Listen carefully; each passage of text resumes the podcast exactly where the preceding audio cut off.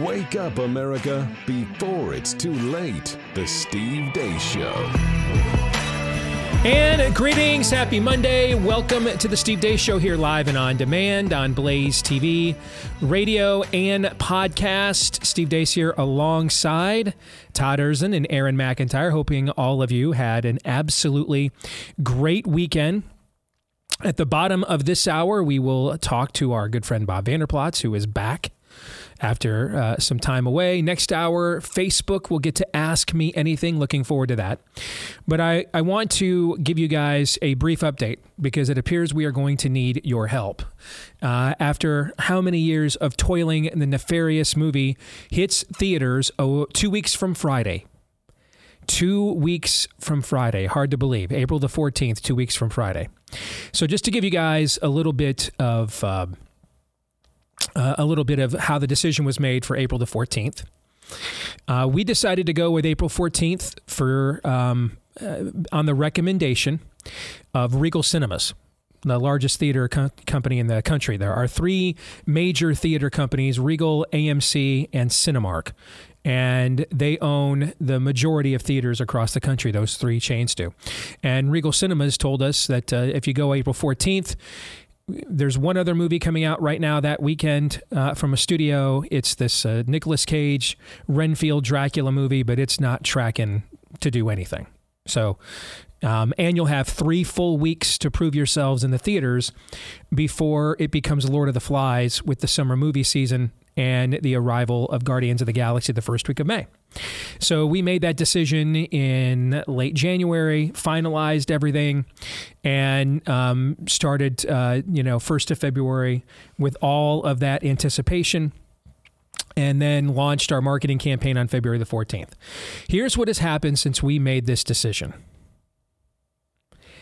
And you can only chuckle at this because you can you can see what is happening here if you have eyes to see.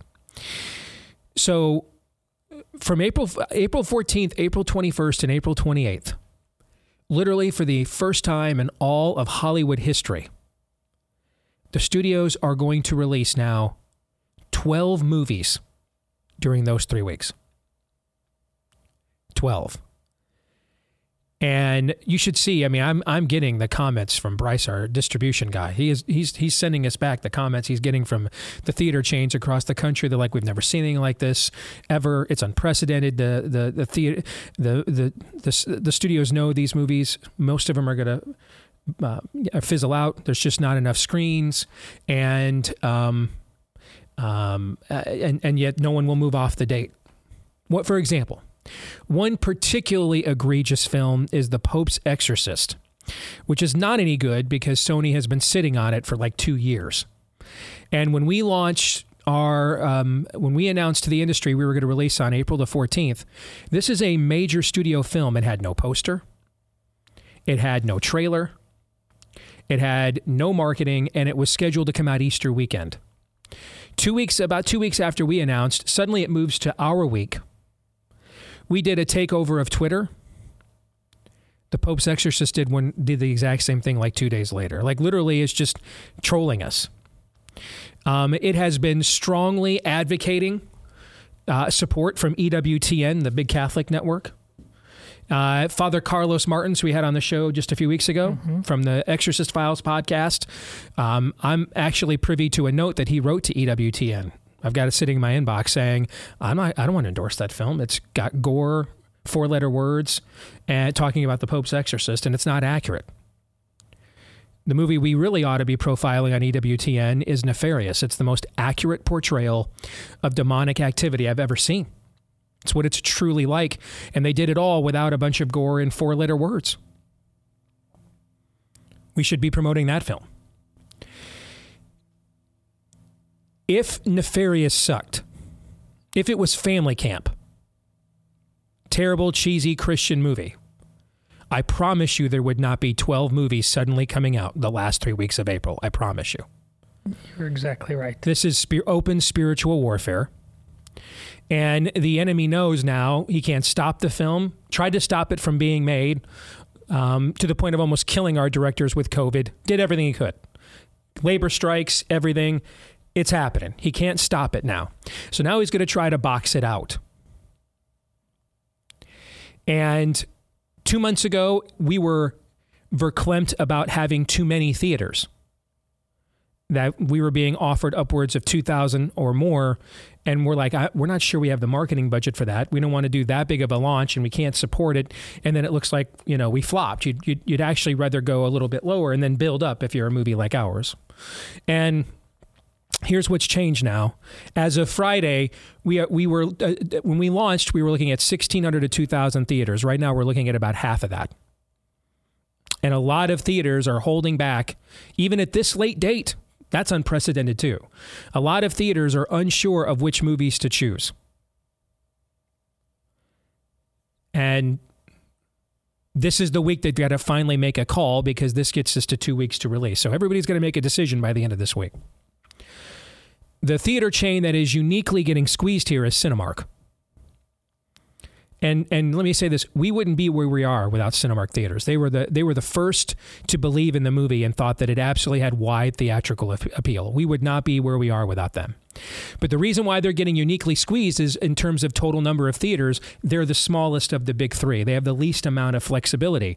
And so, you know, for years, you couldn't just buy the cable channels you wanted because like four companies own them all and said to your cable provider. So you'd always call your cable company and get pissed off. Why am I paying for all these channels I don't watch? It wasn't their fault four companies basically owned every channel you'd want to see and told cable told your cable company they couldn't have the channels that people actually wanted unless they put on the air all the channels that people did not. So they had a certain amount of leverage with your cable companies. Now, that model eventually died, of course, and that's why we're all people like Aaron's generation are doing YouTube TV and picking and choosing the channels they want. You know, that's that's a new era, but that still applies in the movie industry. The studios are saying to theater chains like Cinemark, "Hey, if you take this uh, independent uh, uh, nefarious movie. Maybe you won't get as many, and you don't put, um, you know, uh, the Pope's Exorcist on or this Renfield on as many screens as we want. Then maybe when the movies that we do put out later this summer come out that you want, um, we'll give you fewer screens than we'll give your competitors. And so this is now where you come in. They need to hear from you especially Cinemark, but really any of your local theater chains. This is the week, if you want the movie in your area, this is the week to make the call, especially with Cinemark. Please be very respectful. We would not be where we are without them. No way. So we are very, very grateful to the leadership they have shown the movie. It's not their fault. Hollywood is the enemy's uh, playground, doesn't want a movie with our value system to get into the theaters, particularly the way we tell the story in an uncheesy, unnaive, but very realistic setting that might actually impact people. On top of that, doesn't want to set the precedent that we can put movies out and go around the entire studio system and not have to play ball with them on any level not have to give any of these spirit of the age movie studios, Lionsgate, Universal, none of them a cut of the money. Put it out ourselves. Doesn't want that either. Because at least, you know, if something like a Jesus Revolution breaks massively, and it's a very good film, and I'm happy for its success, but studio is going to, the left wing uh, Spirit of the Age studio over there at Lionsgate is going to get its cut of that. The way we're doing it, they don't get any of it. Not only do they not get any of the money, they don't get any of the control, nothing. So they are uniquely attempting, I believe, the enemy is to stop our film, to box it out. So this is where I think they need to hear from the people. And if you want to make sure it is in your area or coming to your area, please, if you don't mind, if you've got a minute at some point today or any point this week, give your local theater a call or give theaters in areas where you don't even live a call. They do that to us all the time have like two gay guys in Delaware bombard a radio station, fire the Christian, okay, when, you know, thinking no one will, you know, trace the call or look at the IP address. All right. So your manager panics. Not that I have any experience with this, but I do. Okay. So yeah, if you want, I, I promise you, the movie will pay off your investment when you get a chance to see it here in a couple of weeks. So I've, I'm, I, I posted this on our Facebook page yesterday. Heard from so many of you. I know I know they heard from a lot of you yesterday, based on what I saw on my Facebook page. So thank you very much. But but this is where they need all the encouragement that they can get because they are getting a ton of pressure right now from the enemy uh, uh, studios. From the studios, the studios, right? The studios, yes, not to carry this film. So thank you in advance to any of you that carve out any of your time at all to fight for the movie. I promise you, when you see it, you will realize why you had to fight for it because it is absolutely worth it. And with that, let us get to Aaron's rundown of what happened while we were away. What happened while we were away brought to you by Lockdown Dawn. The Wall Street Journal published a glowing piece about Georgia Governor Brian Kemp late last week. Contained within that op ed is an account of when Kemp reopened his state back in 2020. Quote, That afternoon, Mr. Trump called Mr. Kemp and he was furious. Mr. Kemp recounts the conversation as follow. Trump said, Look, the national media is all over me about letting you do this and they're saying you don't meet whatever. Mr. Kemp replied, Well, Mr. President, we sent your team everything and they knew what we were doing. You've been saying the whole pandemic you trust the governors because we're closest to the people. Just tell them you may not like what I'm doing, but you're trusting me because I'm the governor of Georgia and leave it at that. I'll take the heat. Well, see what you can do, the president said. Hair salons aren't essential, and bowling alleys, tattoo parlors aren't essential. Kemp replied, With all due respect, those are our people. They're the people that elected us. They're the people that are wondering who's fighting for them. We're fixing to lose them over this because they're about to lose everything. They're not just going to sit in their basement and lose everything they got over a virus. Mr. Trump publicly attacked Mr. Kemp. He went on the news at 5 o'clock and just absolutely trashed me. Then the local media is all over me. It was brutal. In completely unrelated news, Donald Trump was in Waco, Texas over the weekend, where he had some revisionist history to share about COVID. We have great Republican governors, actually, who did really much better, who shut down their states for a very short time, or in some cases didn't shut them down at all. I look at South Carolina. South Dakota, Tennessee. I mean, we had some states that did a phenomenal job with no shutdowns. You know, I gave them the right not to shut down. Not everybody, you didn't have to shut down. But in the case of Florida, they unfortunately did shut it down. They shut down the beaches, they shut down everything. So now that people are finding out, about what happened, they're saying, man, he's dropping like a rock. And I wonder why. But he also tried to take a jab at Florida Governor Ron DeSantis. But I saw him, so he came and he really wanted I said, You can't win, can you? How do you can win? Sir, if you endorse me, I'll win. Please. Please, sir, endorse me. Speaking of DeSantis, he went on Newsmax and opened up a little more about his stance on Ukraine. You also have to ask if they're constantly talking about this being as something that we have to have an open-ended blank check policy for. You want to weaken Putin? Why don't you permit more gas pipelines here in the United States? Why aren't we drilling for more oil here in the United States? Moving on, at a time of great geopolitical tension, it's good to know our military is focusing on the things that matter. Here's Alex Wagner, Assistant Secretary of Air Force Manpower and Reserve You know, women don't really wear crew socks. I asked, Well, what do they wear? And she responded, Ankle socks. It had never occurred to me to order any other kind of socks than the kind that I was familiar with. Her suggestion had merit, and we ended up ordering half ankle and half crew socks. Of course, the socks were a hit. But what was telling was that demand for the ankle socks by both women and men was higher than for the crew socks, and substantially so. Our entire project was more effective because a woman on my team was comfortable sharing her perspective with a pretty opinionated male boss, and that I was open to that input. Intentionally building a diverse team and then creating an environment where everyone feels like their voices are valued and heard is not only the right thing to do, but it gets you better outcome. The rest of the montage is basically just Romans 1. We'll begin with this from CNN. If you're white and you've posted a GIF or meme of a black person to express a strong emotion, you may be guilty of wearing digital blackface, writes John Blake. In Florida, independent journalist Chris Nelson interviewed this dude at a protest against attempts to curb sexualization of children. Do you think it's okay for drag performers with some of the shows to perform with people under 18 in the audience? So I think it's kind of for the families. Yes, that guy's stage name is first name Sodom, last name Eyes.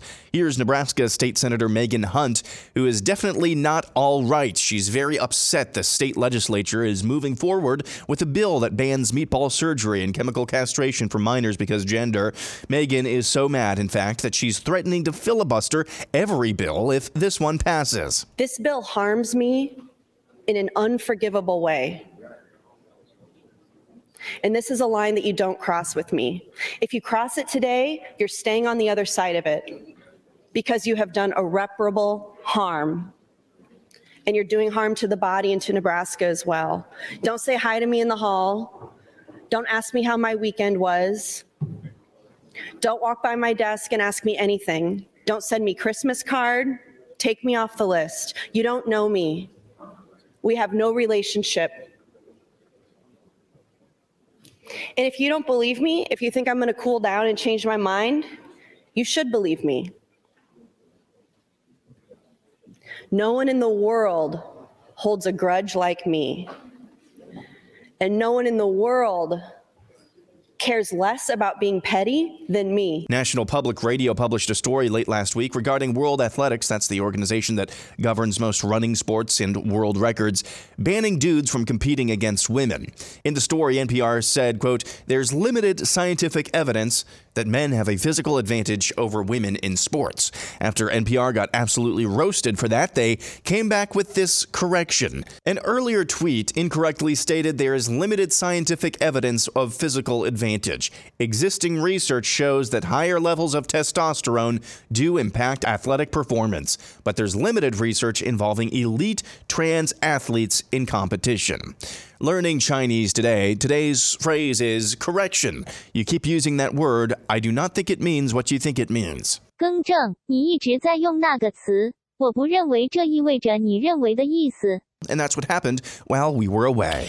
Aaron's montage brought to you by our friends over at Taiga Coolers. Spring is finally here, which means it's time to get back out into the sun.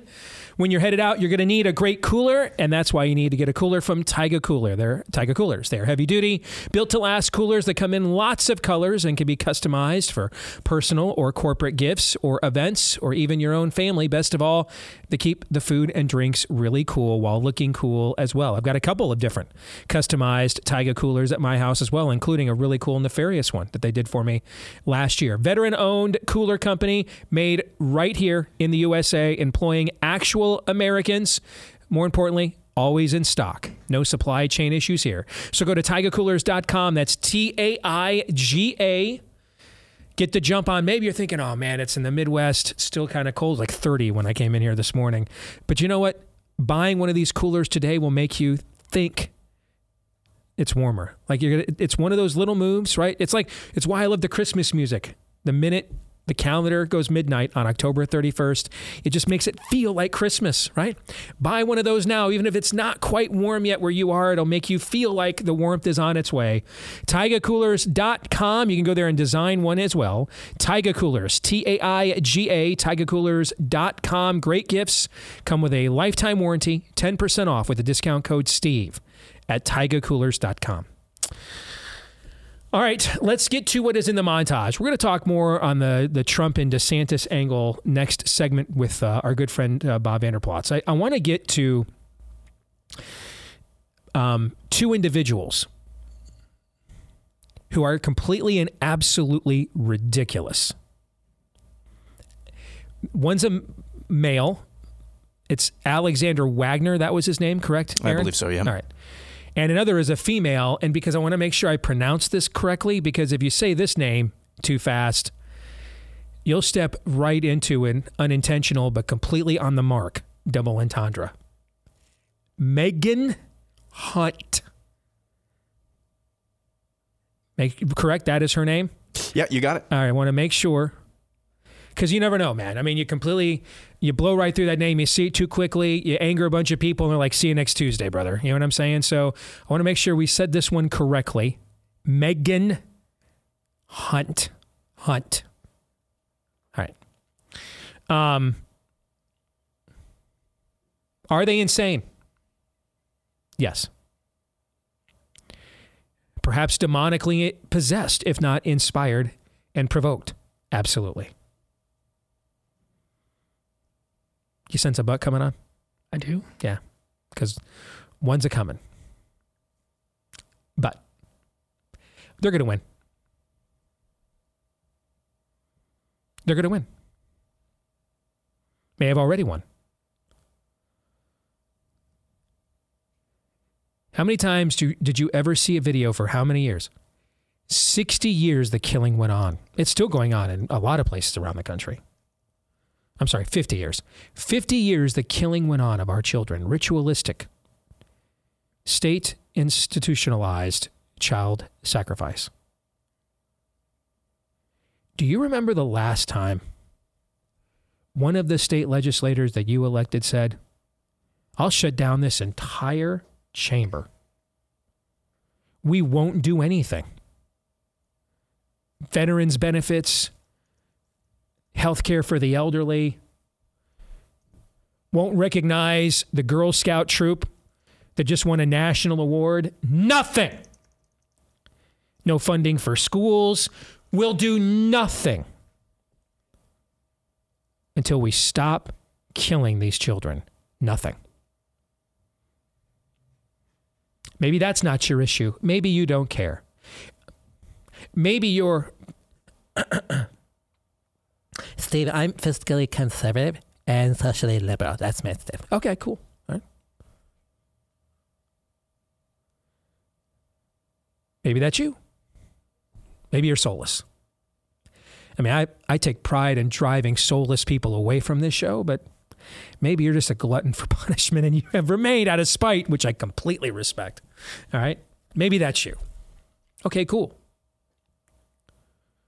When's the last time someone said we're stopping this entire thing because of the amount of unconstitutional debt we are foisting on this and the next generation? Because of the debasement of our currency,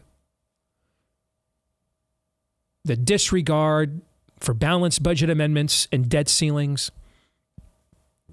Where have you ever seen that level of commitment?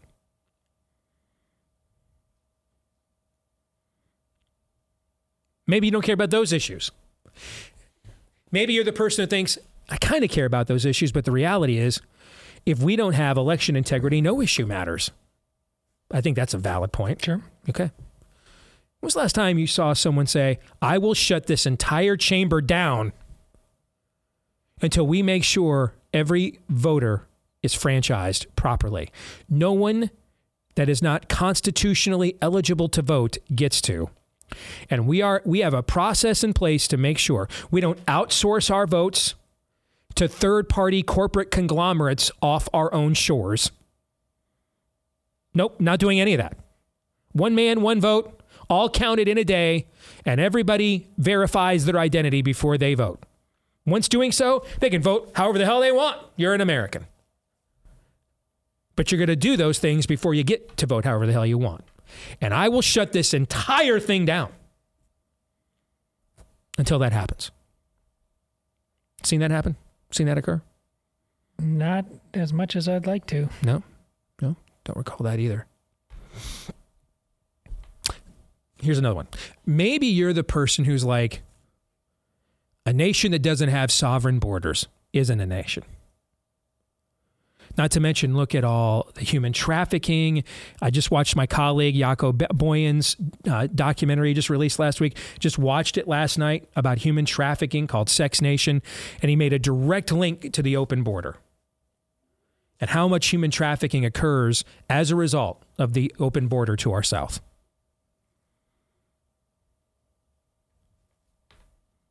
Again, that's a if there if, if you have a line in the sand and you want to draw it there, that's a that's a morally legitimate place to say, This is my hill to die on, correct? Mm-hmm. But, apparently it's nobody's hill to die on because you've ever seen anybody say, I will shut this entire thing down, filibuster it all until we are serious about being a sovereign nation again. Have you seen that? I know I saw when what Chip Roy and maybe 13 other people tried to do it in Congress at the beginning of this year. They were called names by most of the other Yeah. Republicans. That's what I remember. Right, right, right, right. I mean, Newt Gingrich, who authored an actual government Yeah, shutdown yeah, that happened. and uh, authored an insurrection against the Republican speaker Yes. at the time, um, called them a bunch of uh, opportunists who were just only out for themselves. Yeah. There was that. Yeah. We have a conversation recently about conviction. We did. It was a good one. And conviction, conviction is going to determine this. What is conviction? Conviction is the firm belief in your beliefs and values to the point that you will suffer no indignity, or any indignity, I should say. You will suffer any indignity. That was a Freudian slip. That's what we actually call conviction. No indignity, no inconvenience, nothing. I'm loving my neighbor as I love myself. I'm standing for nothing. The actual definition is a willingness to suffer any indignity because of how convinced you are, firmly convinced you are in the rightness of your beliefs and values.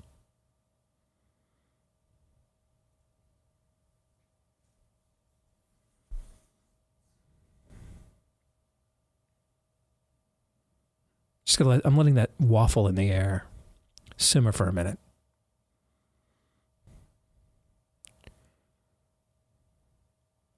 Alexander Wagner is a man of great conviction.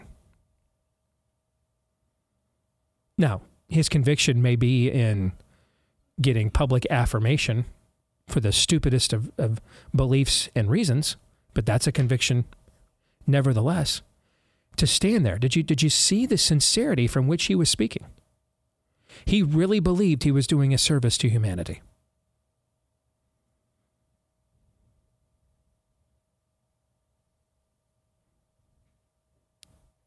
What do we got?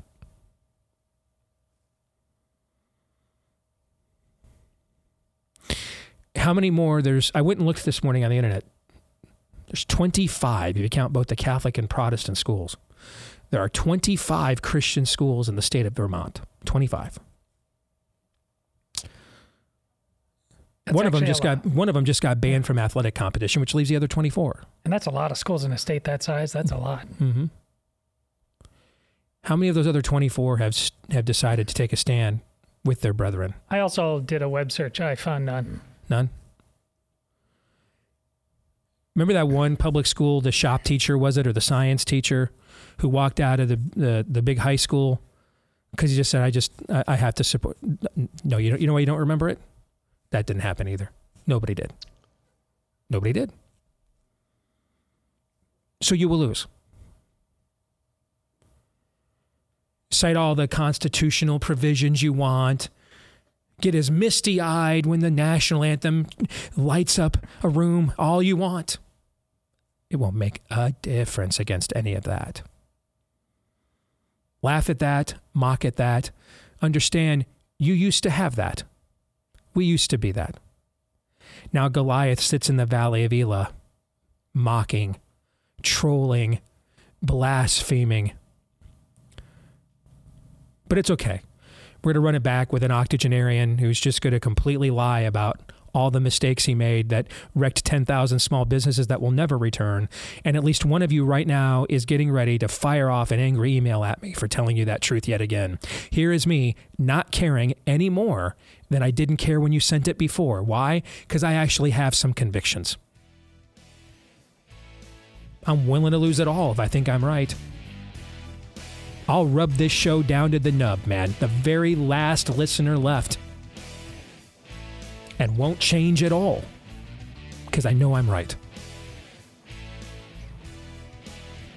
That's the best we have. one Karen in a deep red state is willing to shut the entire government down. That's all right. We got red hats and rallies. We got those. So that's great.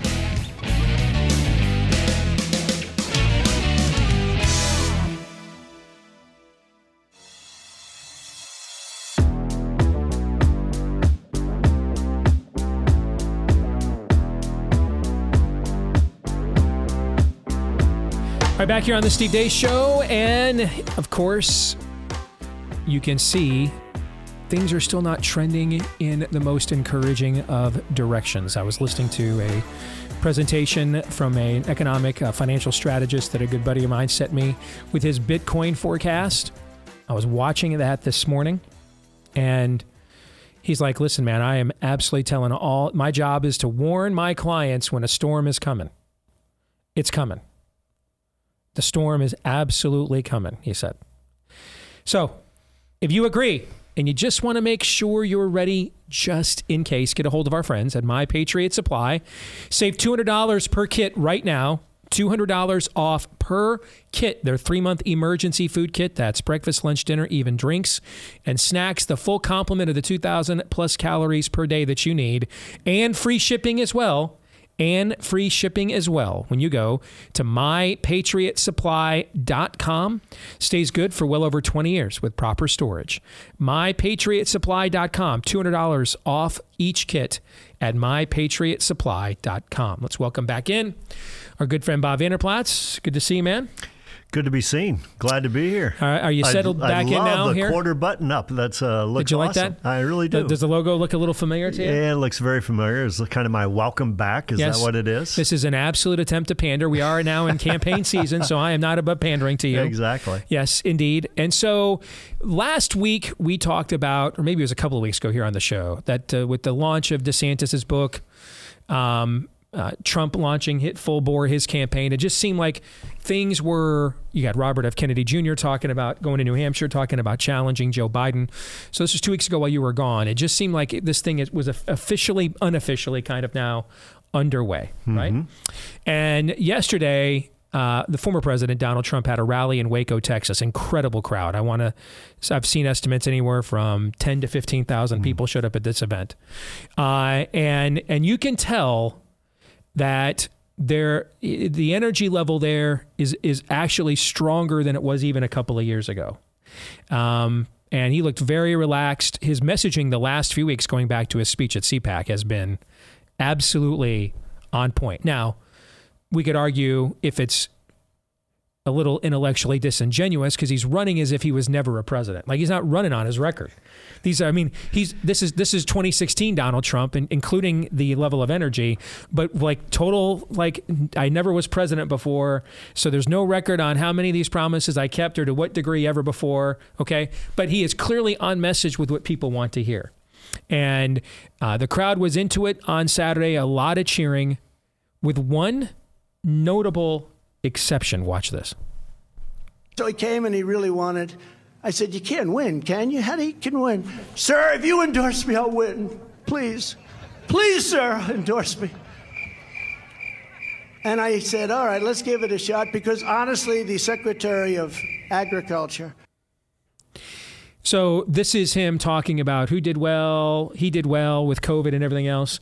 Tries to mock DeSantis. You can hear there's a few giggles there, but that that crowd was really silent.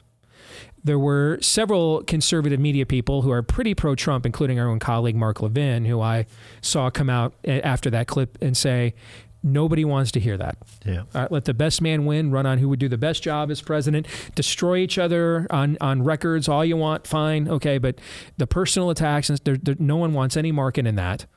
And and and I can see beyond just you know Trump's own ego, which is you know prodigious. Ron DeSantis has the highest net favorables of any elected Republican in office in America right now. So the the the traditional political plan would be when you're running against somebody whose favorables are higher than yours, you got to bring those favorables down. Sure. Right?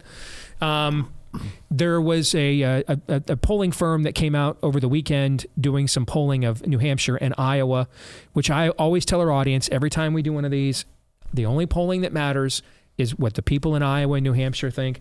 Because if you can't, if you're not in that state or able to influence the people in those states, your opinion's just irrelevant because they're going to think and see these people and vote on them before anybody else does. Mm-hmm. And it did show Ron DeSantis running a lot stronger than um, what is happening in the national polling. But there is no question that Trump has oh, has done very well in the national polling in the last couple of weeks as well. So you guys are getting your leadership summit ready. The candidates are are on the call. We want to be there, right? Um, and this will be the, the, the the year leading up to cattle call of the candidates at the leadership summit this summer. You've already met with several. Kind of give our audience now your big picture view of where you think things are as we head now into the start of this race. Well, I think a couple of things. Let me piggyback on some of the things you talked about with President Trump.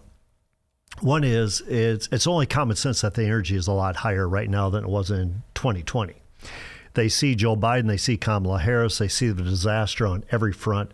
There's going to be a higher energy, and you miss something when it was really good. Now you want it back. And so there's going to be an energy for Donald Trump. Two is when he mocks Ron DeSantis, and this was right away even before the 20. Uh, 22 midterms when he said DeSanctimonious, when he came out of the gate with, I wonder how people are going to respond and do a focus group on DeSanctimonious. People didn't want to hear it. Uh, our base responded to me quickly, said, we can't take another four years of that. We're exhausted by that. I don't think that works for him at all.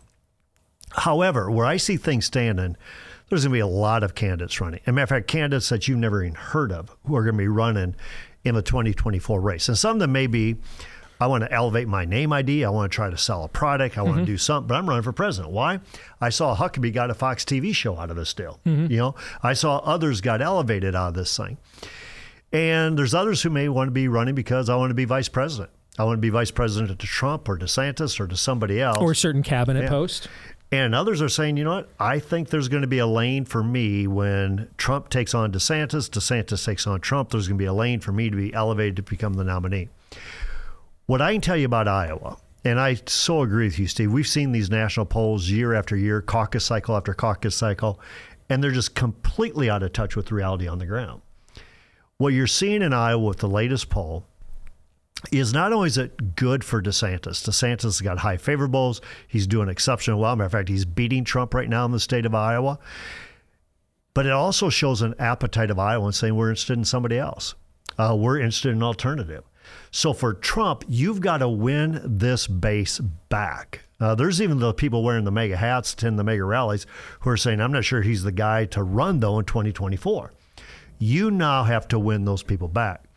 And I would argue for President Trump, if I was con- uh, consulting him, doing a rally in Waco, Texas, and getting 15, 20,000 people, whatever it is, that is a great show. But you need to win the people who are attending, say, the Family Leadership Summit. You need to get that base back. You, those are the influencers, the people who are going to go to work for you. And so I see it wide open. I think this would be a, a, a, potential to be a phenomenal race and a phenomenal conversation with those that we have in the race, and to see if people will coalesce early or if they won't coalesce at all. A big part of Iowa is the organizational aspect. Mm-hmm. And I mean, I, I looked at the team that Trump announced about a month ago. I wouldn't hire any of those people. But, but um, some of the key assets that we were able to put on the ground at the start of the Cruz campaign, I think of our uh, mutual friend Brian English. Sure. The Cruz campaign hired him directly on my recommendation. And Brian built maybe the most impressive grassroots campaign we've ever seen in Iowa, like ever in the history of like Iowa politics and turned out more voters than uh, anybody ever has. Well, he's not even living here now. Mm-hmm. And so I, I, I think if we were, I, I think Trump's strengths and weaknesses are pretty well documented. I, I don't believe Trump needs a great organization because he's a former president. He, he has he won this state twice, turned it red All right? Mhm. So I don't think he requires the organization that Ron DeSantis will require as a first time candidate. I think Ron DeSantis will have to win the organizational battle to win the caucuses on caucus night. And I do think one of the unique challenges he's going to have is there's not a lot of, like, if they called me up next week, and in 2016, lots of candidates called and asked me. Ben Carson called and asked me whom I should hire, they should hire. So did Donald Trump. All right. I gave Donald Trump uh, uh, the name of our mutual friend, Chuck, whom he Mhm. hired. I gave Ben Carson the name Ryan Rhodes, whom he hired. Okay. You know, I, I don't know if DeSantis called me up. I don't know that I've instantly got that Ryan Rhodes doesn't live here anymore. Chuck doesn't live here anymore. Sure. I, I don't know who are the three or four names of people that I would instantly say to their folks, that's absolutely who to go and get to organize our state because he is going to have to organize it better than I think Donald Trump has to. Well, there's no doubt. And there's some new people who have emerged. There's uh, Sarah Craig with Governor Reynolds. Mm-hmm. If they could get a Sarah Craig to run their campaign in Iowa, that would be a home run for them. What DeSantis has done by bringing on, say, Jeff Roe, David Polyansky, others involved with the Cruz campaign, I believe Jason Johnson as well, they they are the beneficiary of what guys like Brian English and you did Mm-hmm. in the Ted Cruz campaign. So that benefits them. The one good hire that Trump has made, though, and I, I don't forgive me if I don't know the person's name, but it is Brenna Bird, who won the Attorney General's race, ousted the longest serving Democrat in our nation's history as Attorney General, Tom Miller. But they did bring on Brenna Bird's campaign manager. That's going to be a key win for them because that was a 2022 organizational effort. So, but there's no doubt the Iowa caucuses, you can have the biggest rallies you want. You can have the rope lines, you can have the motorcade, you can have all that stuff. The key is going to be on caucus night. Do you have the organization to turn that into votes? If you have the organization, as Ted Cruz, Mike Huckabee, Rick Santorum would tell you, you're going to fare very well. If you don't have the organization, Mitt Romney, John McCain, Donald Trump will say you're not going to turn out very well. there's a lot that will happen the next 10 months um, that will determine what we think in a given time will be the outcome of these two uh, events 10 months from now in, in New Hampshire and Iowa. But I think what won't change, provided, and and there's going to be some qualifiers, provided, well, something really basic. Casey DeSantis doesn't have a um, a reoccurrence of cancer, which you know un- unfortunately can happen to people who get it once, right? Um, they don't find a federal. Ju- they can get federal judges to say almost anything they want these days. They don't get a federal judge to say Donald Trump unconstitutionally, uh, not constitutionally eligible to run, and it takes how many months to try to adjudicate that? Maybe he doesn't get on the. I could see them trying something like that. You could probably see them trying stuff Sure. like that. Okay, so these are things we right now cannot foresee that would impact what I'm about to say. Those things notwithstanding, the path to get to this point, I think, is still very unknown and mired with lots of developments and things we will see unfold over the next 10 months. But I really believe the meta environment, barring some of those extraordinary circumstances that I just mentioned, is already determined. I, I think Ron DeSantis has to win Iowa or New Hampshire because I don't believe he'll ha- he has any chance to win South Carolina. I, I think that um, the the the the Cheeto Jesus Saves wings of the Southern Baptist Convention and the Pentecostal Church will put an are, already have a firewall there. Never, I mean that's why and Trump knows that. That's why he made his campaign announcement there, right? With the governor and Lindsey Graham. That's his firewall is there. Okay, Trump's winning there. Provided he's healthy and still on the ballot, he's winning that state. If you're Ron DeSantis, you have to win, I think, one of the first two, Iowa or New Hampshire. If you lose them both and you go down to South Carolina and run into that firewall, you're 0 for 3. I think you're out. Okay. But if he wins those first two, I actually think it's the reverse of the Cruz race. There is no Drudge report. You know, remember what I said I learned from the Cruz campaign. If you don't have Fox, Drudge, and Rush, you can't win. Doesn't matter how good your candidate is, how much money you raise, what your organization is. And and and Trump had all three of those. Well, Rush has obviously passed away. Drudge is, has lost all his credibility on the right, and nothing has really replaced Drudge as the singular website that conservatives go to to get news. And I think it's pretty obvious that, that Fox is going to tilt DeSantis based on what we saw after the midterm elections. Mm-hmm. And so if DeSantis can survive early and win one of these two states, when we get to Super Tuesday and beyond, he's going to raise a lot more money than Trump. We're already seeing that. I, he's actually better positioned to win the air war, I think, if it's a longer drawn out. To me, I think Trump is um, George Foreman back coming out of retirement. Still a very formidable fo- foe. Became heavyweight champion of the world at what 50? Okay, but he's standing in the ring there throwing haymakers. He doesn't have the he, he doesn't have the the he can't dance around for 12 rounds with someone who's 20 years younger in the ring. And I think Trump needs to knock him out early because I think the longer this goes, the other in, the organizational institutional advantages that DeSantis will have will play to him the the mm. further we get into the field. Your thoughts? Well, that's why you're seeing at the rally already, where he's he's testing, you know, him taking on DeSantis, and the crowd's reaction is basically saying, "We're not ready for that. We love DeSantis and what he's doing as governor of Florida, and so they're open for him to be president." But I do agree with you, Steve.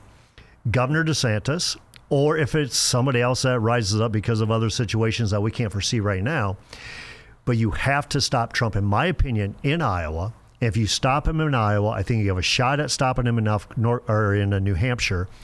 And then you're right. Then I think it's game on to the nomination. And who now has the infrastructure and the resources to go full tilt? But I think if you stop him in Iowa, and especially if you go two for two in New Hampshire, uh, I think the likelihood of having a different nominee than Donald Trump is very high. Well, no one has ever won Iowa and New Hampshire in either party and not been the nominee. Right. That has never occurred. So, So I think I think Iowa becomes more crucial than ever right now. I think our family leadership summit, which will be the biggest stage and the you know early on in the process, is going to be a determining factor. Um, when people call me about I want to meet with you and I'm running for president, uh, it's not that they want to meet with me so much. They want access to your base. They, they want access to the base. They know you got 2,700 churches, 2,400 pastors, a lot of other assets that you can bring to the table. They want the organization because that's what the Iowa caucuses are. have you heard from Trump or any of his people at all? I've heard from some of his people. I've not heard from him directly. Do you think he's going to come to the leadership summit? You know, I don't know. The last person I talked to that was close to Trump said uh, he was definitely going to encourage him to do that. One is uh, we gave him the first stage uh, at the leadership summit. Oh, believe me, I yeah, I remember well. it'd be one that I think he he would want to come back to and remind people why you want to stick with him. If he doesn't come back, I think what he's saying is that I'm giving DeSantis and all the others free reign to this organizational apparatus, which I don't think he wants to do. I, I mean, I I would come back if I were him just to say, remember when I told Hillary Clinton right to her face that I was going to appoint justices that overturned Roe v. Wade? Exactly. And I did it. I mean, maybe that's all I say. Frankly, maybe that's all I freaking say. Yeah. Now that I think about it, that's actually kind of smart. Thing- maybe that's all I say, and I just walk off. I just drop the mic like a minion, okay, and walk off the stage to the applause. Maybe I just fly all the way here just to say that. Well, what we know in leadership, we also know in campaigns, half of the battle is showing up. Mhm. And you get rewarded for showing up. And so we'll see if he does or not. Good to see you, brother. Thank you. Good to see you. God you- bless. Du- dude, that'd be pretty badass if he did that, don't you think? It'd Just be- came all the way, and that's all he said, and then walked off. Well, Even I would be like, okay, that's freaking cool. Well, he's got a lot. Of, he could say embassy to Jerusalem. He could, you know, there's a lot of things he could point to. So that's why I'd say I wouldn't run from it. I'd run to it. All right. Good to see you. Thank All you. right, God bless. All right. So coming up next hour, real quick, what do you guys think of my idea? Trump just comes to the summit just to say, I appointed the justices that overturned Roe and nothing else. We have a lot of off. ideas for Trump. Uh, he has not. He doesn't have the self control to come here and just do that. It's never going to happen. I, I think I think he could conceivably end it right there if he did something like that. That's how I think how, how powerful I think something like that would be. And again, we've said that about a lot of things he could do, and he won't do Could that. reopen the country, could have fired Fauci. Right. Okay. All right, we'll come back. Hour two is next, and you'll get to ask me anything. Stay tuned.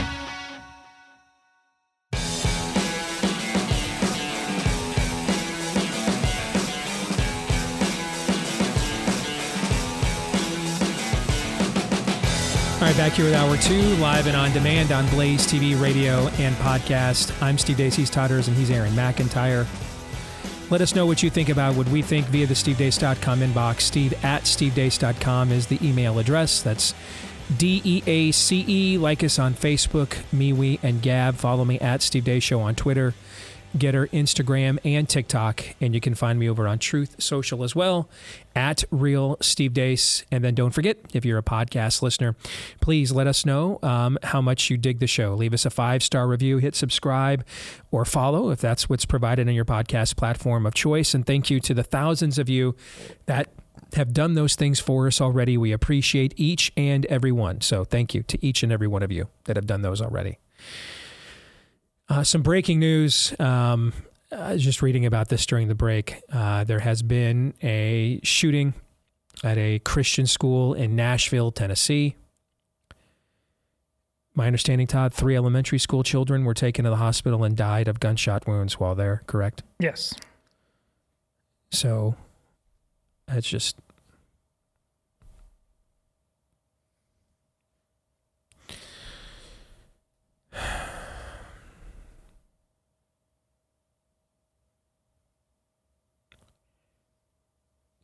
This is real evil. Real evil. It's not fun, funny, ha ha ha, own the libs, ha ha ha ha. Uh, look at the hypocrites.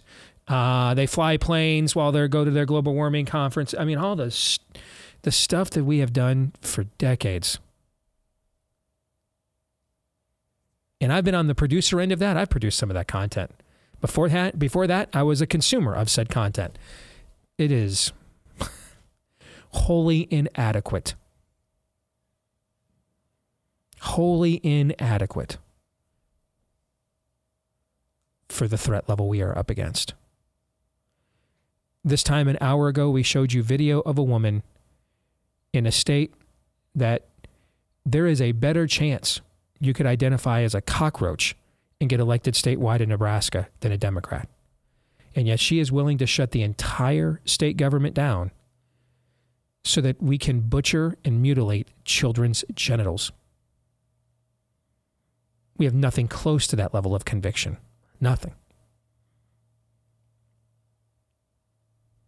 I'm guessing if you're in Nebraska, there was a better chance that your pastor told you about how they weren't racist during the uh, mostly peaceful riots of 2020 than about the Christian school in Vermont that just got kicked out of the athletic association for daring to stand against insanity. And the reason why I can guess that, if you go to church in Nebraska, because I could guess that if you go to church literally anywhere in any state in the United States, far more likely you heard your pastor's uh, thoughts on I'm not a racist and nothing on the actual persecution and of your of your brethren. That's probably true anywhere you go in America. And now we're sitting here and it's Palm Sunday this Sunday, correct? It is. Yeah. We're in a holy time.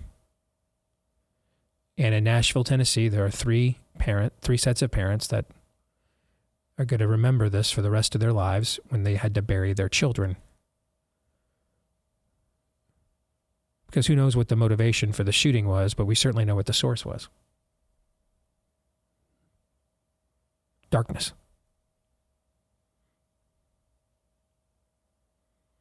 Oh, we'll call it mental illness or something, probably, or try to. I'm not sure. Maybe that's one of its manifestations, but we know what the true source is, as it has been for all of these.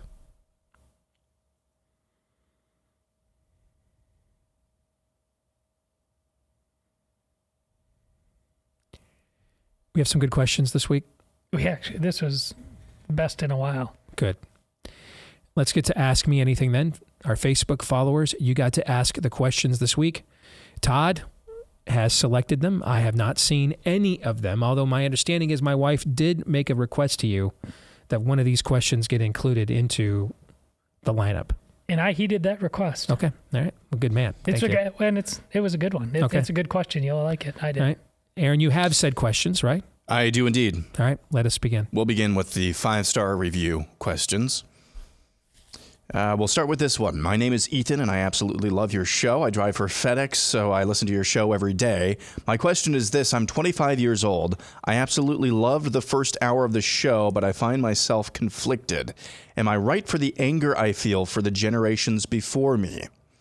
I'm still pretty sure, or pretty young, and I don't have a lot of life experience. The things that past generations are letting happen absolutely enrages me.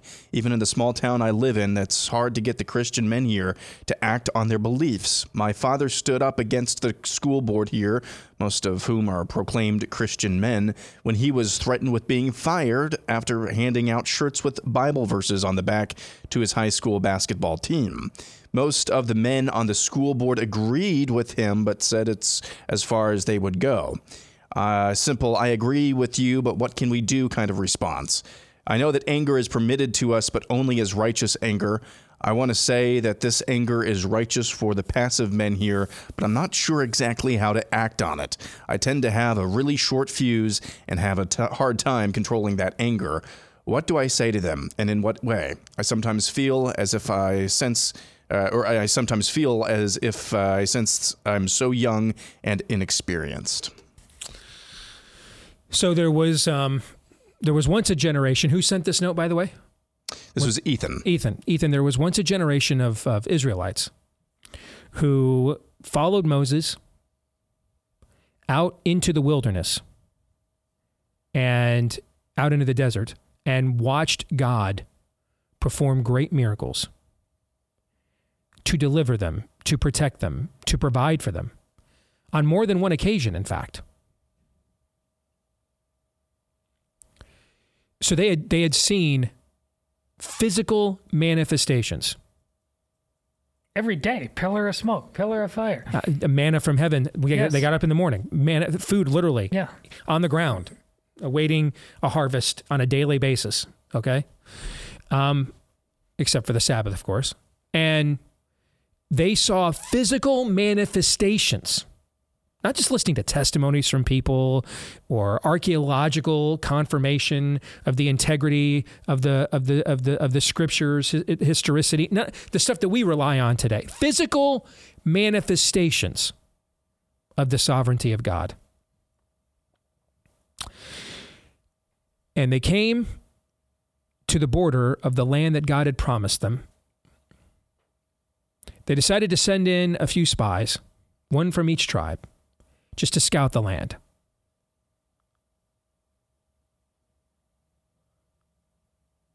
Ten came back and said, 10 of the 12 came back and said, We're toast. We have that same God we watched give us quail, manna, water from a rock, all that other stuff we saw, uh, the red, parting of seas, um, all that stuff we saw has no chance against these uh, these giant armadas here and uh, these uh, th- these pagan lands. Which, of course, were all inferior to the great armada of Egypt, the most powerful nation on the earth that they had just watched God subdue with plagues and everything else. But now, suddenly, the Edomites and the Hittites were just going to be too big of an ask for Jehovah. One more trip around the mountain, 40 years. Imagine you were in that generation. You want to talk about being generationally torn? Imagine you're their children, knowing you are not permitted to go into the land because of your parents' unfaithfulness. So you will toil for how many years circling the mountain? And then, but your children are coming to you like angry. They're pretty ticked off probably at their grandparents, thinking, Are you kidding me? And you're kind of caught between. Think about that as a generational conundrum. You loved your parents, wouldn't be here without them. And the commandment says to honor your father and mother, right? And yet, why are you toiling in this desert and circling the mountain over and over and over again? Because of them. And the younger generation, who doesn't quite have the emotional affinity for them that you do, they're a lot angrier. Why do I bring this up?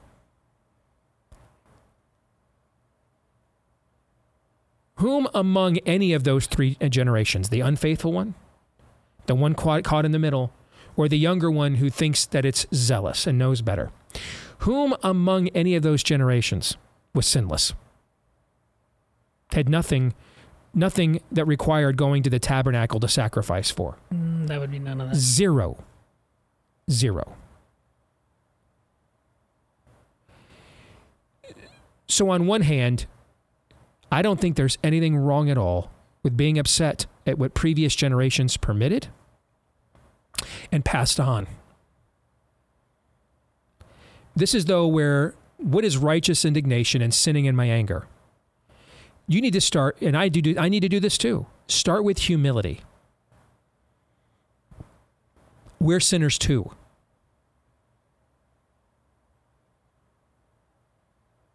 We're sinners too.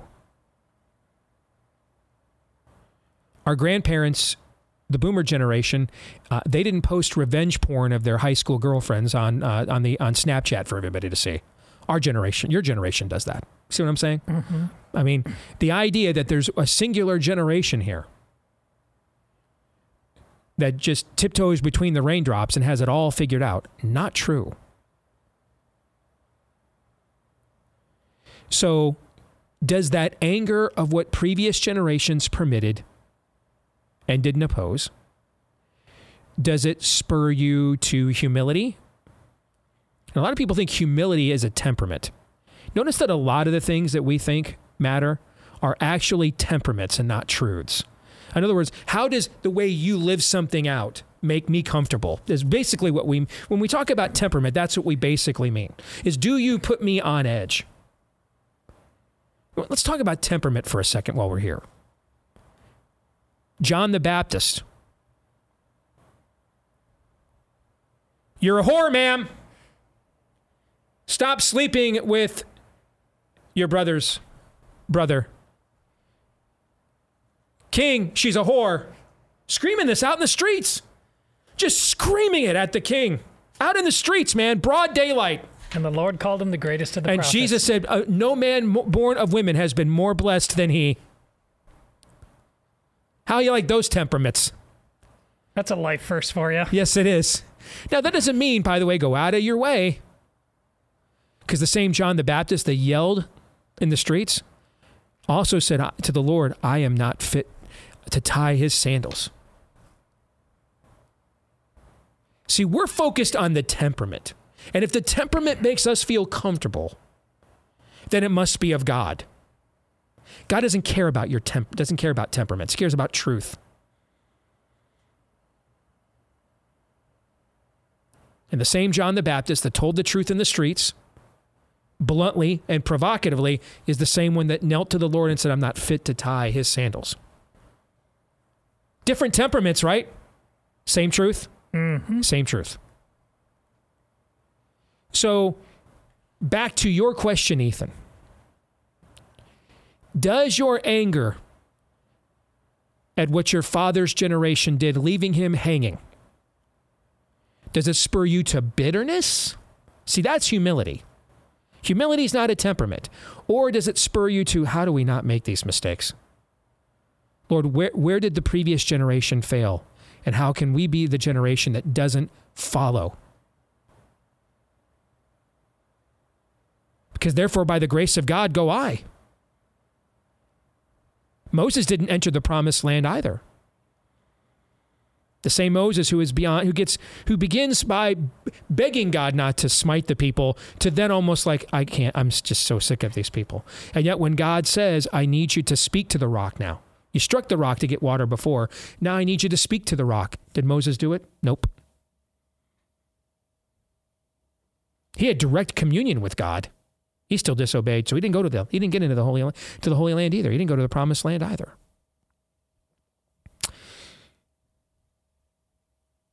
Each generation, you know, I've told my kids from the moment they could think for themselves. Learn from mom and dad's mistakes. You're going to see them all. You're going to live in our home for at least 18 years. You're going to see all our mistakes. Remember them, catalog them, learn from them, and then go out and make your own mistakes. Make whole new mistakes because you're going to make mistakes. Just don't make ours. Learn from our mistakes. Learn from the mistakes of previous generations. Go make new mistakes. But do not presume you won't make any mistakes. Because we're sinners too. Next question. This one is from another five star reviewer. Uh, this is from uh, G. Clef Ginger, who says Many times I've asked why God did not have Ted Cruz win. He postulated that you may have been in his administration during this Evergreen episode that we ran last Wednesday. So we would not have had you with this great show, the many books that are page turners, and this wake up call about the spirit of the age, nefarious. Who knows if these would have happened had you gone on a different path? But I am all the better today. Well, thank you for saying that. And this is why Romans 8 is my favorite part of Scripture. I think it is the most soaring prose, in my opinion, in the entirety of Scripture. And it comes from what I think is the greatest um, theological treatise that's ever been written in the history of the human species, the book of Romans. And if you go, as Paul talks about, nothing separates us from the love of Christ. And all things work together for the glory of God and for those called according to his purposes. This is actually modeled in the one book in the Bible that doesn't mention God, Esther. And Esther's uncle, Mordecai, goes to her now that she is the wife of the king, and Haman has, is plotting the extermination, the genocide of the Jewish people. And Mordecai is saying, You need to use the position that you have, even if it. Now, keep in mind, she's queen because her predecessor violated social protocol and got executed. So there was an opening. All right? There's an opening for queen, okay, of Persia. Um, so this is not a position that typically comes with a lot of confidence in eternal security. Fair? Mhm. Right. And her yet her uncle Mordecai goes to her and says, You have a responsibility. You're not there for no reason. You're there for such a time as this. Maybe you've heard that phrase bandied about a lot. It comes from this exchange. But then it's a little bit like the book of Jeremiah. We're getting into grad. I say this every spring. We're getting into graduation season, right? How many Christian families are going to have at their kids' graduation Jeremiah 29 11. For I know the plans I have for you, plans not to harm you, but to prosper you, to give you a hope, to give you a future. How many Christian kids are going to have that on their uh, as their life verse on their graduation party uh, invites? Except for almost all of them. You ever read? I wonder, do have people read Jeremiah? What's his nickname? You guys remember what his nickname is? I want to get an invite with Jeremiah at the bottom of a well. That's Yes. what I want to get. A weeping prophet. okay. They throw Jeremiah in a well. The king finally takes him out and says, All right, clean him up, get him a get him a good steak, you know, kosher, of course. Get him a nice meal, because then he'll prophesy that we're going to make Israel great again and defeat this Nebuchadnezzar guy. They do all that. Give Nebuchadnezzar, or they give Jeremiah his meal, get him all cleaned up, and he's and they and he finally tells them what they want to hear. Is that what he does? Ha ha ha! No, no, no, no, no. Says, You guys don't understand. You deserve this. You went into the valley, you threw your babies into the fire to Molech. God told you not to do that. You did that. Not to mention, look, we did nothing. The northern tribes already built their own separate altar away from Jerusalem, did not worship God the way that He wanted. We have this coming. Repent, and it will go well for us while we're in captivity. But the more we push back on this, the worse it'll be. And they and the people humbled themselves and said, "Thank you." No, no, no, no. no. They uh, they I don't know maybe I don't know what color hat they would have worn back then. They got their uh, nationalistic identity hat on. We're making Israel great again. I got my I got my uh, my sword rack in the back of my wagon, right? Whatever Second Amendment is in Hebrew, okay? Yeah, gonna stick it to this Nebuchadnezzar. No, they're not. Um, they all almost all died in a siege, ate their own poop, drank their own pee. Actually, bargained with who's going to kill their babies one day for food, and someone else, you know, promised they'd kill their kid the next day. It was an awful, awful scene. And after Nebuchadnezzar is done successfully laying siege, and laying siege, by the way, is is not a rated R film. It's not even an NC-17. It's things no human being should ever see. That's what laying siege meant in the ancient world. And then after he was done, he brought the king out, who refused to accept God's discipline and listen to Jeremiah. Brought him out, including his sons, his wives, entire court, murdered them all right to his face. Then plucked his eyes out so that would be the last thing he ever seen and hauled him off to Babylon. That's how that story ends. But we're going to take, in the midst of Jeremiah's lamentations, we take this one verse out of context and we make it the the graduation verse for the so many Christian high school kids. My goal this year, I keep I bring one of these years, people are gonna be like, all right, man, finally you broke me. I didn't let my kid put that verse on his card. okay. Um crap, I forgot the damn question, Aaron. What was it again so I can double back on this? There I'm was sorry. no question. I mean, it was just kind of a Oh, the oh the of the you never know how things are going Yeah. to work out. Mhm. Right. So back to Esther. It's the next thing that Mordecai says to Esther we often forget. Because we quote this such a time as this, we take that out of context. Like it's on you. That's not what Mordecai is saying. Mordecai is not saying it's on Esther. Mordecai is not saying, all right, the sovereign God of the universe has this whole messianic line and plan, okay, to redeem the world through Israel that he announced way back in Genesis 3 in the garden, like pre Noahic flood, thousands of, a, a couple thousand years ago. But this whole thing, though, is right. And believe me, they're waiting in heaven like bated breath. What's, what's Esther going to do? They're just sitting there hoping that you choose the right thing. That's that he's not, that's not what he means. Although that's how we often interpret that. Like this is writing on you. No. He then says to his niece, he says, but if you do not do the right thing, salvation, what's the next sentence? Salvation will come to the Jews by another name. We might be reading the book of Mary, the book of Miriam, the book of Nancy, the book of Jill. I mean, I don't know, you know. But, but this isn't riding on you. Because is your name Jehovah or Esther? Esther. It's not riding on you. And so, yeah, maybe I wouldn't have been here to do some of those things that helped you. So, God would just had somebody else do them. Because it's not about me. I'm, you know, none of us are the hero of this story. There's one hero. His name is Jesus. There aren't any other heroes. Everybody else is at best a sidekick. Everybody else is at best Robin. There's only one hero. So, what would have happened if things had changed? What would have happened if I had gotten hit by a car? God had been like, well, I guess, I guess all the, I guess we're just going to tell less truth about COVID because what's his nuts got hit by a car in Des Moines, so we're screwed. Is that what God would have done? Hmm. No, it's not about us. It's not on us. Take credit for literally nothing, and you'll be pretty close to how much credit you actually receive and are due and deserve because it's not about us. And I know I, I can't speak for other people. I find that extremely encouraging because, Mhm. man, I suck.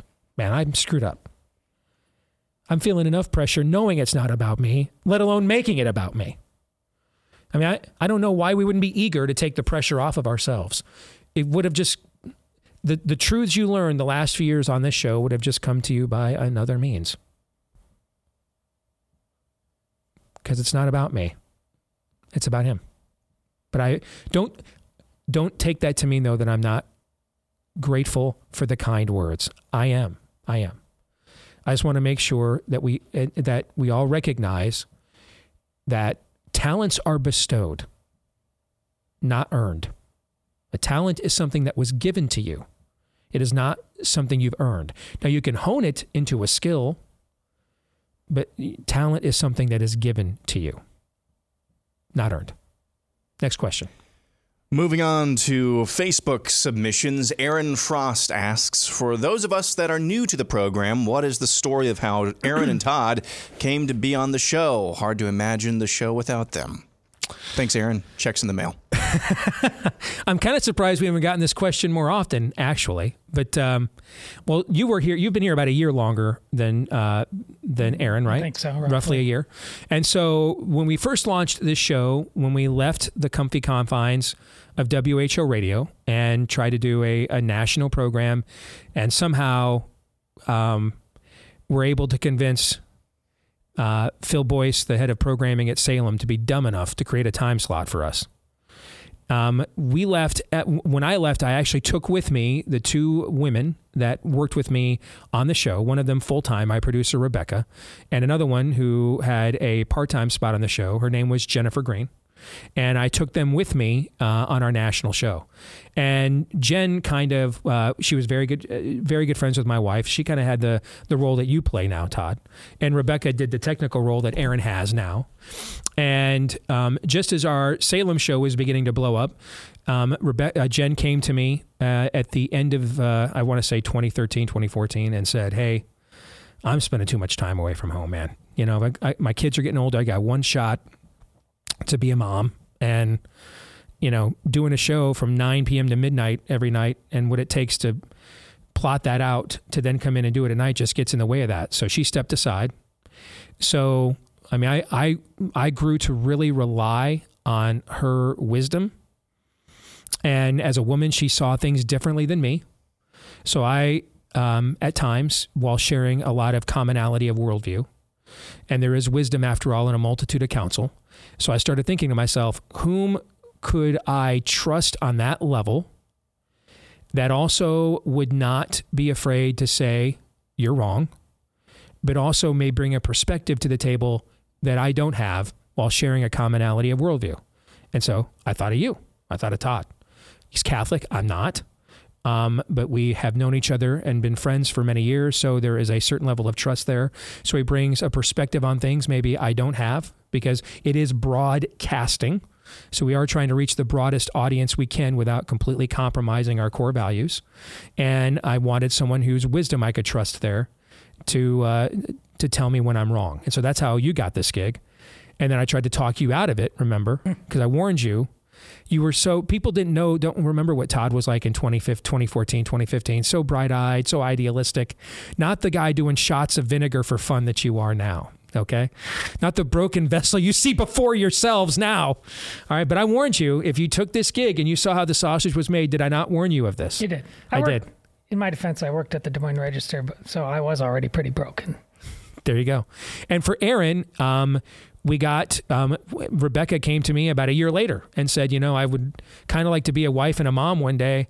Really hard to find a man though, working nine o'clock to midnight every single night. So, you know, I'm gonna step aside, and um, I didn't have a clue that Aaron that Aaron was actually related to a family we knew well, whose sister actually gave uh, our oldest daughter Anastasia her singing lessons when she was little. I did not know that. Um, I just um, was given a recommendation. I think it was by Rebecca or somebody. Hey, there's a young guy at uh, Northwestern Bible College in Minneapolis who may have some potential. And I went and listened to his on air stuff. I didn't care about the technical stuff. You can train someone how to do that. Okay. What I wanted to know was because Rebecca was phenomenal on the air. And again, a perspective I don't have. I'm not a millennial. You know, I, there's things I, I, I- you know, she'll have an idea of seeing things from a way I won't while sharing a common value system. So I wanted to see what Aaron was like on the air. I thought there was a lot of potential there. You can train someone how to push buttons and do all that other stuff. And um, I only called and interviewed one person for the job, and it was him. And he ended up taking the job. And I found out after the fact who, you know, McIntyre's not an uncommon name. Okay.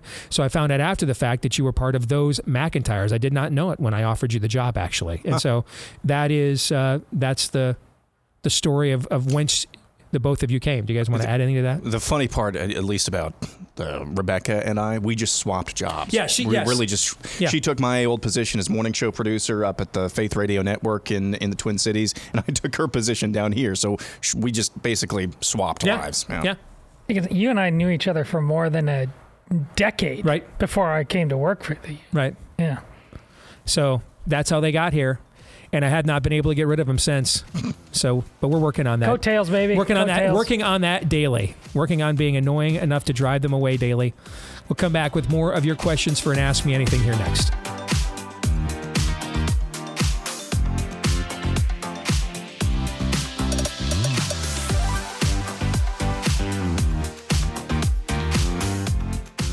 More Americans, the good news is, are looking for a parallel economy, looking for options as opposed to giving money directly to people who hate us. The bad news is there's not a lot of those options.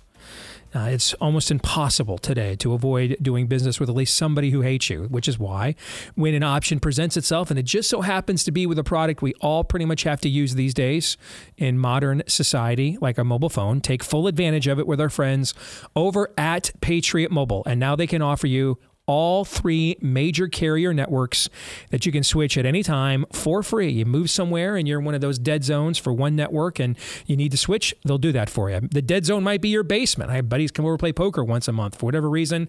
One of their net, their networks, they're all in one network. They can't get the network to work in the basement that works everywhere else. Regardless of what that uh, reason will be, the outstanding customer service team at Patriot Mobile will be there for you and you'll actually be able to understand what they say. So that's a plus two. Uh, make a uh, make the switch today, you'll get a free activation with the offer code Steve. Free activation with the offer code Steve if you make the switch today at patriotmobile.com slash Steve.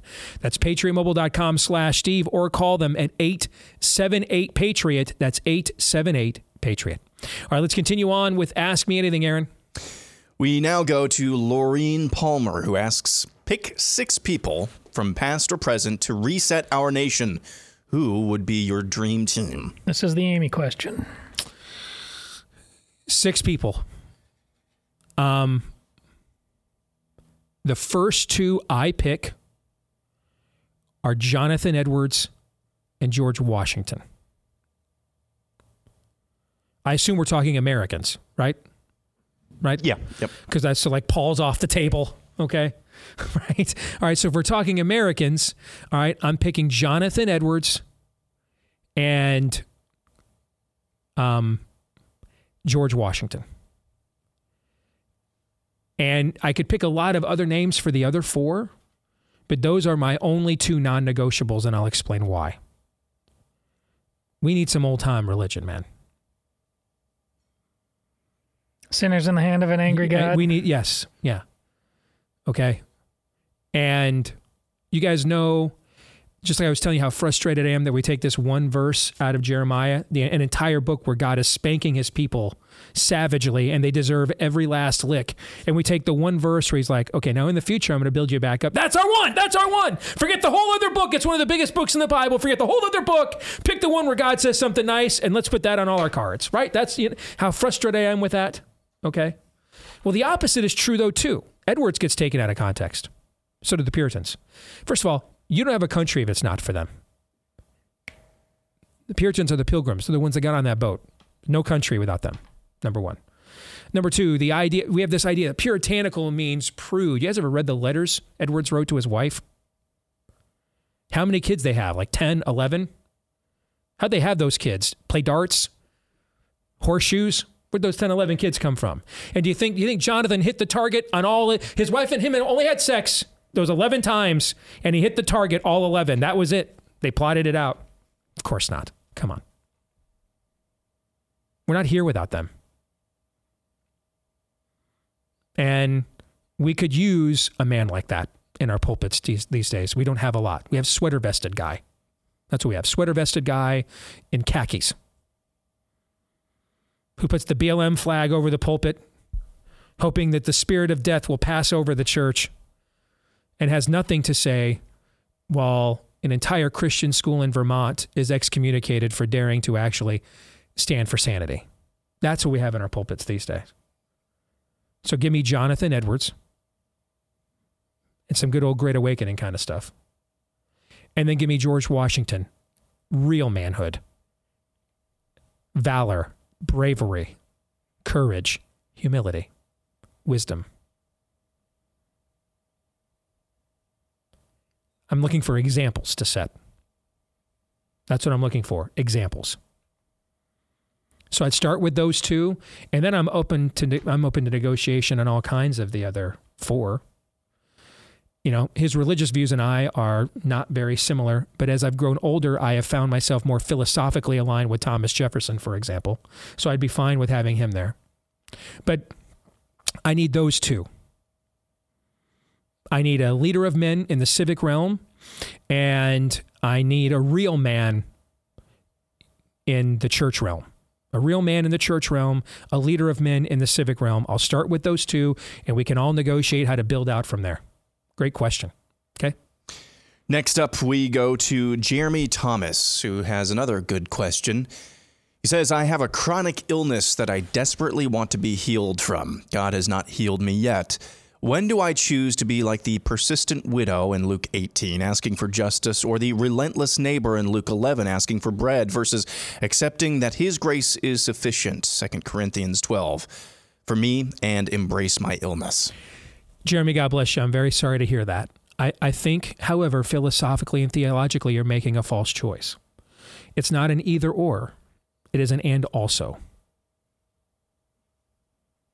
There is absolutely nothing wrong in consistently and persistently, maybe even annoyingly, um, petitioning God for an outcome that you want. provided that outcome in and of itself is not unholy, and obviously healing you of your disease would not be among them, right? Um, the faith comes though when we don't get the outcome we want, and the Lord giveth and the Lord taketh away. Blessed be the name of the Lord. It's not an either or; it's an and also. My kids have asked me for many, many things over the years that I said no to. And it wasn't because what they were asking me was inherently bad. Sometimes they asked me for things that I thought were inherently bad. So I said no. Because even though they were cute and adorable, my wife is sending me all kinds of pictures today of what they looked like when they were younger, reminding me how cute they were.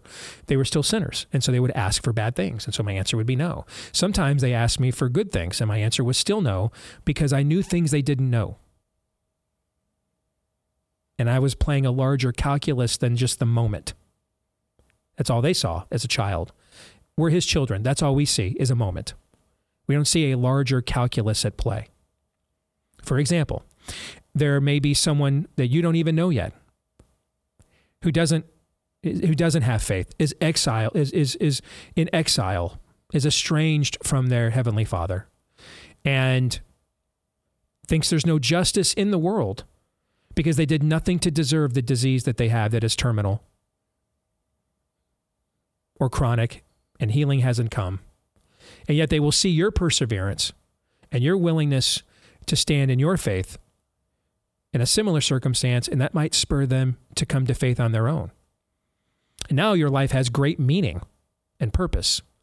Someone will be in heaven and can say that God used you to get them there.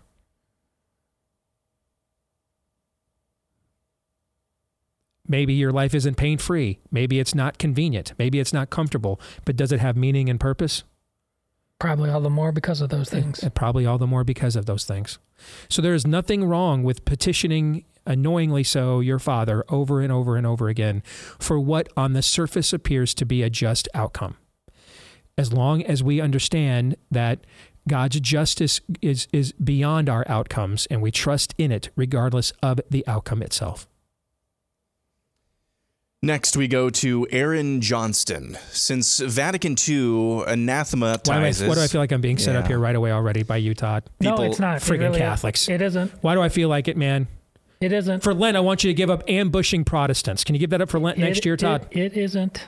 I Okay. promise. All right, go ahead. Uh, since Vatican, you're going to make me say this word again. Since Vatican II anathematizes people who Hmm. believe in salvation by grace alone through faith alone, and evangelicals believe in salvation by grace alone through faith alone, do you and Todd believe that each other will be condemned? This is a legitimate question, so not at all trying to be snarky.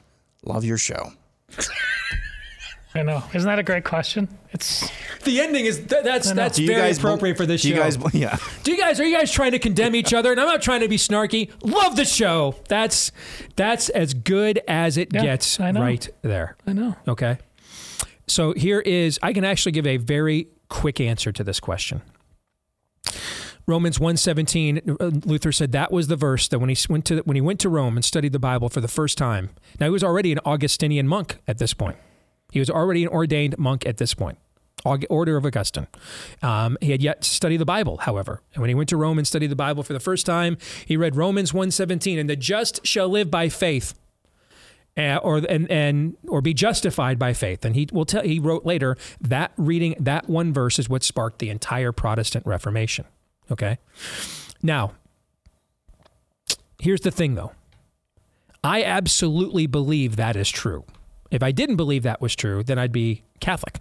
Okay, I absolutely believe that is true. But here's the thing. That Jesus says, you know a tree by its perfectly ordained systemic theology. So let's move on. We're good. We win. No, that's not what he said.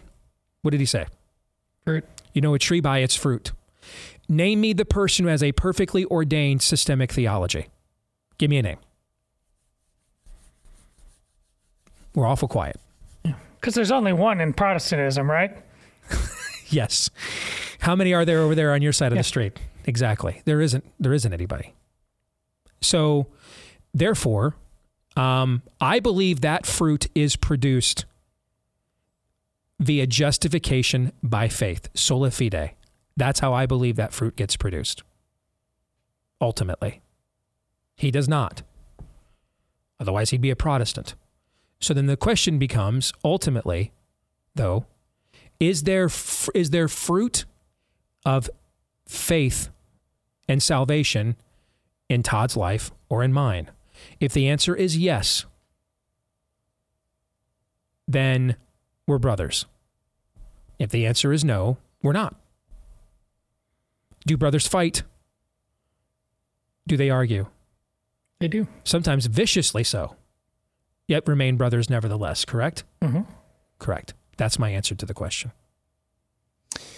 We now go to Gail Yoder, who asks Is there a place where Rise of the Fourth Reich and Nefarious meet? Hells yeah. Is there an understandable payoff for the individuals orchestrating a world takeover for someone else? I don't get it.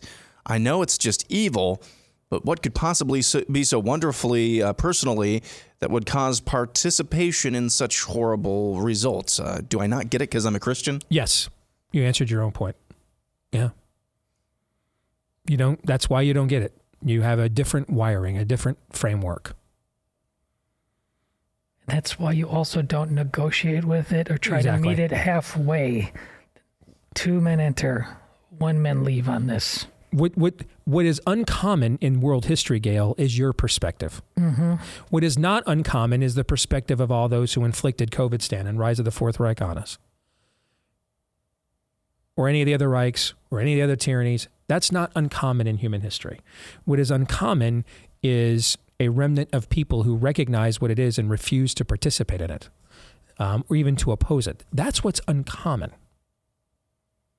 What's not uncommon is participating in it, going along to get along. Well, I mean, that's what everybody's doing.